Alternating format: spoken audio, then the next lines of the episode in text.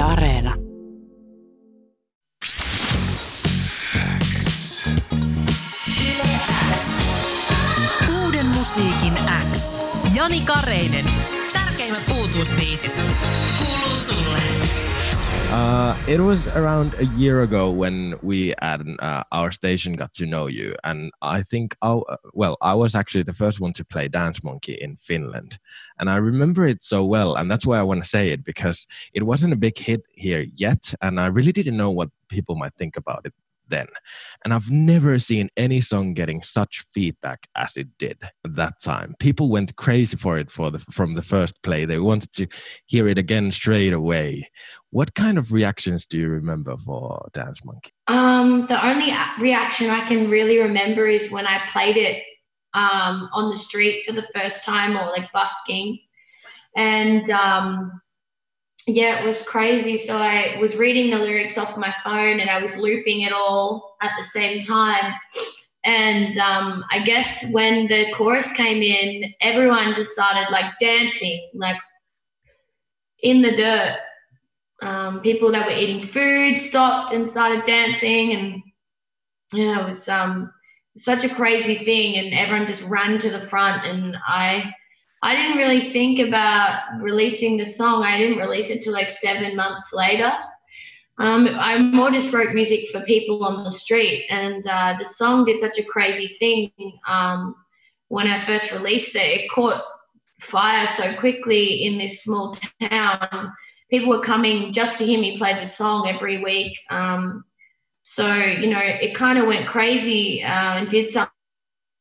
It's net, like a, nothing's done before, which was bring people together um, physically.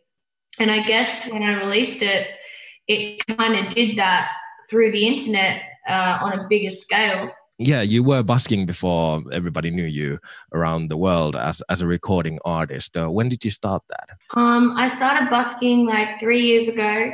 And uh, I wasn't thinking about, you know, wanting to be famous or, or anything. I didn't even know that there was charts, like music charts. I didn't even know they were a thing. I had no idea that your music went into a chart and, and what it was listening to or, or whatever. Um, because I always just listened to whatever I wanted to listen to. So I didn't know that, you know, there were things like that. I didn't even listen to playlists. I just looked up music I liked or whatever. So, um, you know, it was such a new world for me, and, and it's still kind of like a, a world that I'm kind of getting used to, um, you know. But I definitely um, had no idea about the power of D S Ps and, you know, radio and, you know, the internet. I had no idea about how powerful that could be until...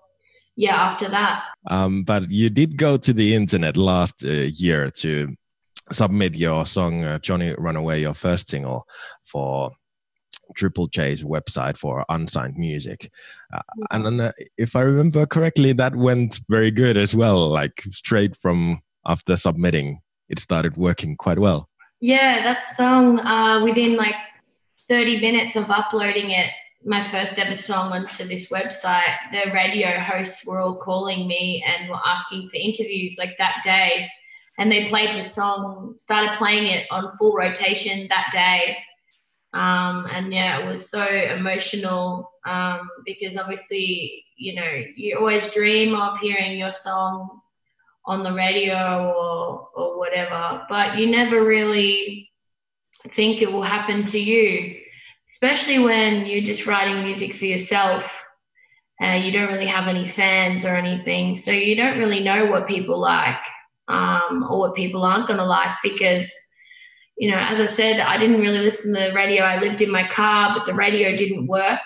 So I didn't even know what was on the radio at the time either, because I spent a lot of my time outside. Obviously, when you live in your car in a hot town, you don't spend your time inside, you spend your time outside. If you wanted to rest in the day, you'd go and find a shady spot at the beach and lay under a tree or something. So um, so I didn't really um, know what was popular or anything. I just kind of wrote how I felt. So when I found out that they really liked that, I was, you know, I felt good enough. Maybe I could have a proper career. Maybe I'm not just going to be a busker. So when did uh, things then start changing? Like, okay, I can't busk anymore. I don't have time for that. I can't live in my car anymore. Um, how how did things start changing then? Well, it well, it kind of was a really weird time, because when my music started getting played on the radio, people would see me busking and be like, oh, my God, because it, it actually, Johnny Runaway went to mainstream radio, not just Triple J.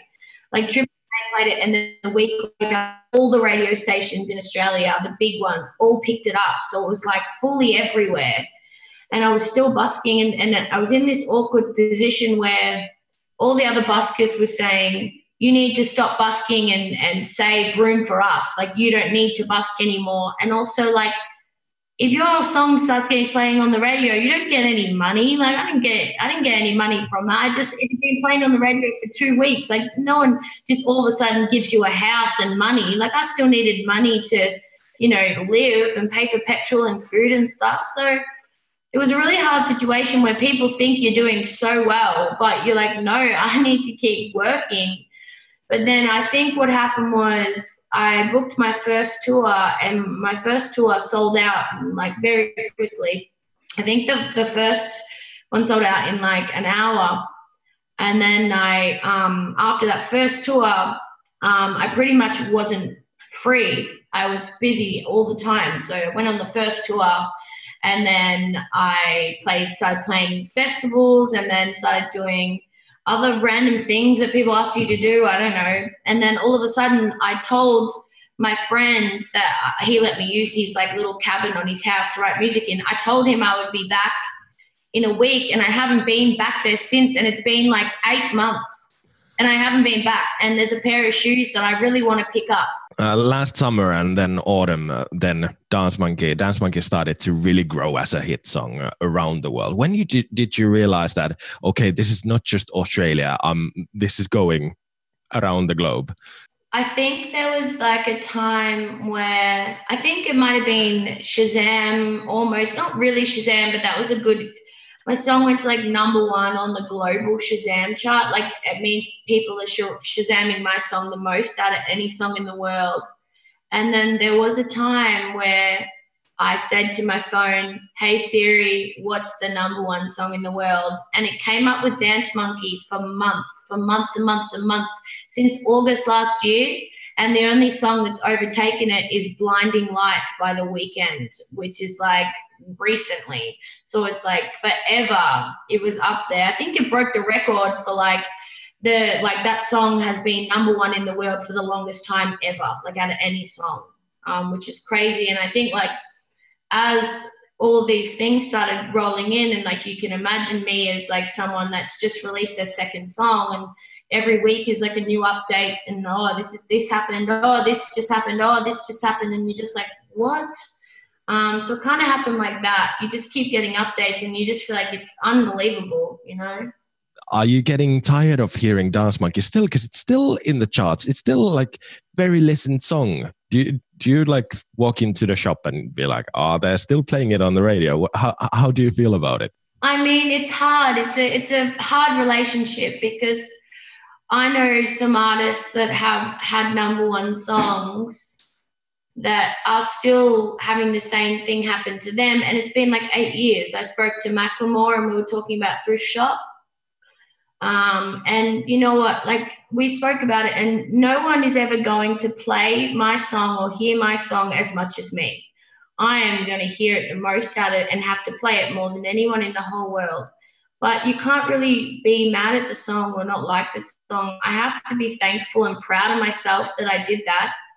Um, and thankful for the people that have supported me, because um, that's such a huge part of where I am today. Otherwise, I wouldn't be here. Um, it's not my favorite song, and, and I don't want to listen to it the whole way through. But when I play it to a different city, to a different crowd, I love it just as much as when I first wrote it. And I think playing it live is the savior. is the when you love it the most, when you're playing it to people. And you've released a lot of uh, good music as well. Uh, last autumn, you released your debut E P, The Kids Are Coming. I love the title song, by the way. It's one of my favorites from you. Um, were the songs for the E P already ready last last summer? Um, no, I didn't. I had Dance Monkey ready, and then I had Never Seen the Rain ready. Uh, The Kids Are Coming was a late edition, so thank goodness. It's a song I wrote the like last, but I just had to put it on there because it was so important for me to put that on there, even though I got it in, like I had to extend the release for it and everything, um, because like it was so important that if this was going to be my first body of music to the world, that people understood me and my beliefs, and And also, like, it brought something to the E P that wasn't on it already. And I didn't want to bring out an album and have people say, oh, you that, that that's not your kind of music. So I really tried to put a few different songs in there because I don't want people to put me in a box. So I had to make sure that there was a few different songs in there. I know my voice is obviously my voice and I can't change that. But apart from that, I wanted the music and the lyrics to be about different situations, some with more drum and bass and a bit weird, and then some really nice and a bit soulful and stuff. So, yeah. Uh, are your are your writing sessions always very intimate or quick? As, as, as you told, you written Dance Monkey very very quickly in alone in a dark closet. Uh, how do you write your songs? Um, sometimes they take a while, but I feel like if a song, if I'm pushing it too much, if I'm trying to make a song work, it's not gonna, it's, it's not gonna work um, unless it, it flows. So there's this chorus I worked on for a song the other day, and I was trying to work on the verses and I was pushing it way too much and it wasn't flowing. So with Dance Monkey, it just happened really quickly and like happened straight away. Uh, from the verse to the chorus, it just, it was no, there was no, oh, what am I going to do? It just flowed the whole way through and the lyrics worked. And I did, I wrote one today really quickly as well, but it's more of like a slower kind of click jam. But um, sometimes they just flow and sometimes they take a while, um, but if they take too long, I'll pause for another day. I won't force something. What kind of things inspire you as a writer? Um, different songs inspire me. So in terms of writing music, different songs inspire me. Um, doesn't matter about the artist. I, I am inspired by some artists, not many, maybe two. But in terms of like to write music, it's different songs. Like there's songs I love from like this band over here that's super kind of almost rock. And then there'll be like this like bass and drum track or like this dance track that I love too. And songs that I like, I'm like, oh my God, that's such a good song. I love it. I want to write a song like that that makes you feel like that. Um, so I just, there's just so many random songs that I just like, oh, I love that. So, yeah. And it's quite rare in today's pop music world that you write your songs mostly just by yourself. Uh, do you get any pressure for for still doing that? Because if, if we look at the Billboard chart from last year, there's not a lot of hit songs with just one writer. No, I don't think there's any. Yeah. um, I mean, I'll be honest with you, and this is just honesty and it makes a lot of sense. If I was an artist that wanted to have hit songs and that was my goal and I focused on just having hit songs and it didn't matter about whether I was proud of it and I produced it, I would get songwriters to come in and write my songs. But I don't care about that, and I don't care about charts, and I don't care about any of that. I care about being able to go to different places and sing my music to crowds that want to come and see me. And whether Dance Monkey did that or not, that's the thing. That's what it did. I don't care about charts. I mean, I care about the fact that now I can come over to Finland and I can play a show, or I can go to South Africa and play a sold-out show to people that want to hear me play music. And I've always been a live performer. But, you know, if I was to get songwriters in, that's me going, I need another hit song. I don't really chase that. And I think a lot of people get caught up in thinking if you don't have another number one hit song, it's a flop. But I am so, so happy to write music from my heart to my fans and sit here and play to whoever wants to listen, whether it's eight million people or eight thousand or eight people. And that's the difference. So I will never use a songwriter, no way. Exactly. We were supposed to see you this summer performing in uh, Finland as well. And of course, a lot of festivals and gigs are not happening right now because of the covid nineteen situation. But um, are there still hopes that we're going to see you in Finland someday? Yes, absolutely. So I um, told my managers that when this was over, I have to go back to exact places, exact venues and honour the tickets. It's so important. I don't want to go to bigger venues or do anything like that. I want the people that paid for those shows to have the exact experience that they were going to have before Corona happened. And it's my top priority as soon as we get the all clear to do all those shows that I couldn't do. And there's not one that I will skip out on. I'm going to do them all. A couple of weeks ago, you released a new single, You're So Fucking Cool. And I love the way it's written.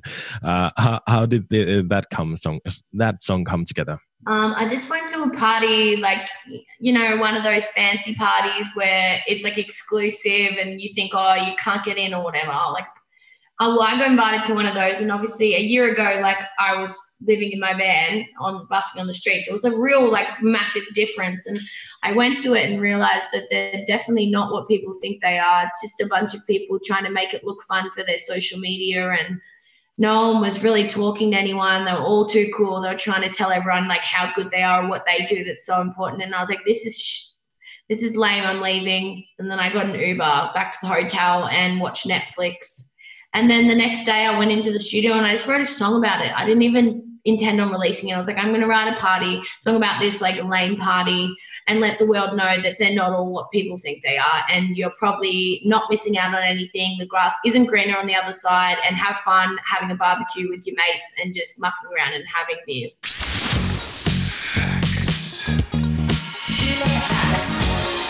Uuden Musiikin X.